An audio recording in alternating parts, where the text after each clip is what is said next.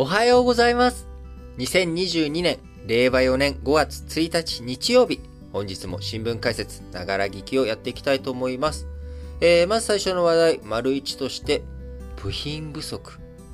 こちらがね、すごく影響があるということで、えー、今日本の多くの工場とか日本国内の工場もね、えー、例えばダイハツとか、あトヨタあ、トヨタとかですね、えー、5月結構工場を停止するぞというのが出ています。えー、背景にはあ部品が足りない、えー、そのね、工場っていうものは完成車を作るとか、あ完成車作るためには、例えばネジとか、あそのね、えー、車だったらドアとか、あまあ、で、当然半導体とかエンジンとかいろんな部品を組み合わせて、えー、それでようやく完成車というのができるわけです。その部品一個一個をね、全部工場の中で作っているんじゃなくて、えー、他の工場から購入して、えー、買って届けてもらうことによって、それを組み合わせると。いうことになるわけなので、えー、よくね、あのー、自動車産業なんてのは、裾野が広いという言い方をしたりしますけれども、えー、裾野が広い産業というのはどういうことかというと、一つのその頂点にある工場、完成車工場のところにたどり着くまでに、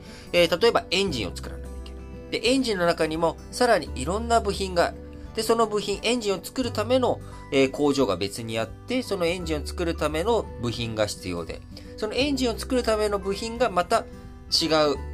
メーカー、あ違う工場で作っていて、っていうふうにこれがどんどんどんどん裾野が広いっていうことで、まあ、あの、完成車あメーカー、これを頂点とした、まあ、ピラミッドだったりとか、まあ、山として見てもらったときに、裾野が広いっていうのは、えそれだけ多くの産業、多くの部品をこう集めて作っていると。いうものなわけですけれども、えー、当然その部品を作っているのは日本国内ということに限ったわけではなくて、まあ、海外でも作っていて、えー、その海外で作ったものを日本に集めて、えー、日本で完成車工場で、えー、完成車を作る。で、作られた完成車を海外とかにも輸出すると。え、日本国内でもね、当然売りますけれども。というふうになっているわけです。これがよくね、まあ、円安によって、最終的に部品とかを全部集めて、買ってきたとしても、えー、最後輸出に回せば、それが、あのー、円安で、えー、売りやすくなるということになるので、まあ、円安が最終的には、あ日本にとっては、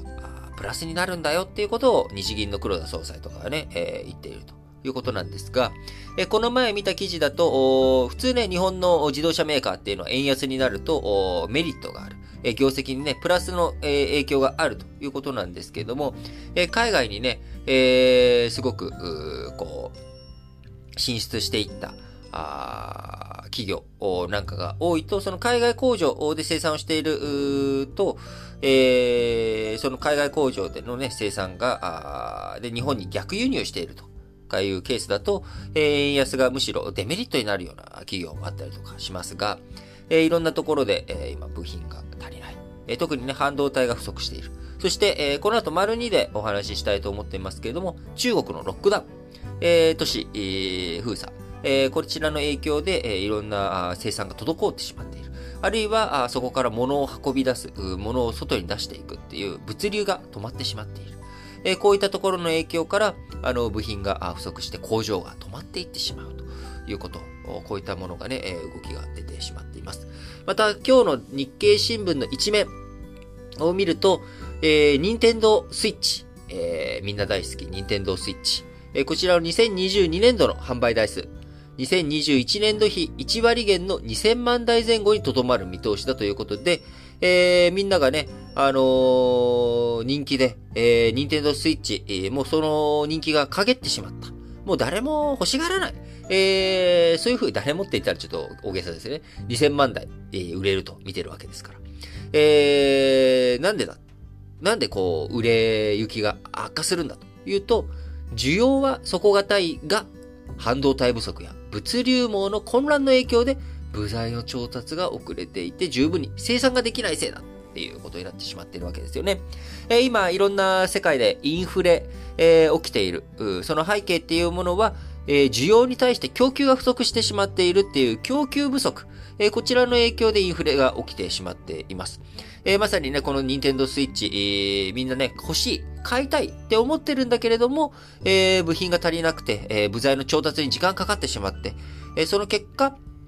生産が追いつかない。生産が追いつかない結果、えー、買いたいって言ってる人たちに届けてあげることができない。えー、その結果、あ任天堂としては、えー、任天堂スイッチを作っている任天堂としては、えー、自分たちの収益機会、え、機械損失が起きてしまって収益が上がらなくなってしまう。え、そういったものを背景に、えー、株価が下がってしまうみたいなね。まあ、こういったあスパイラルが起きてしまっているということで、えー、作れば作るほど売れるということはね、素晴らしいことではあるんですが、生産が追いつかない。えー、しかもそれが生産工場、自分たちのせい、えー、ではなく、産業界全体で物流の混乱とか、世界のね、サプライチェーンが寸断されてしまっているということ。えー、これがね、今年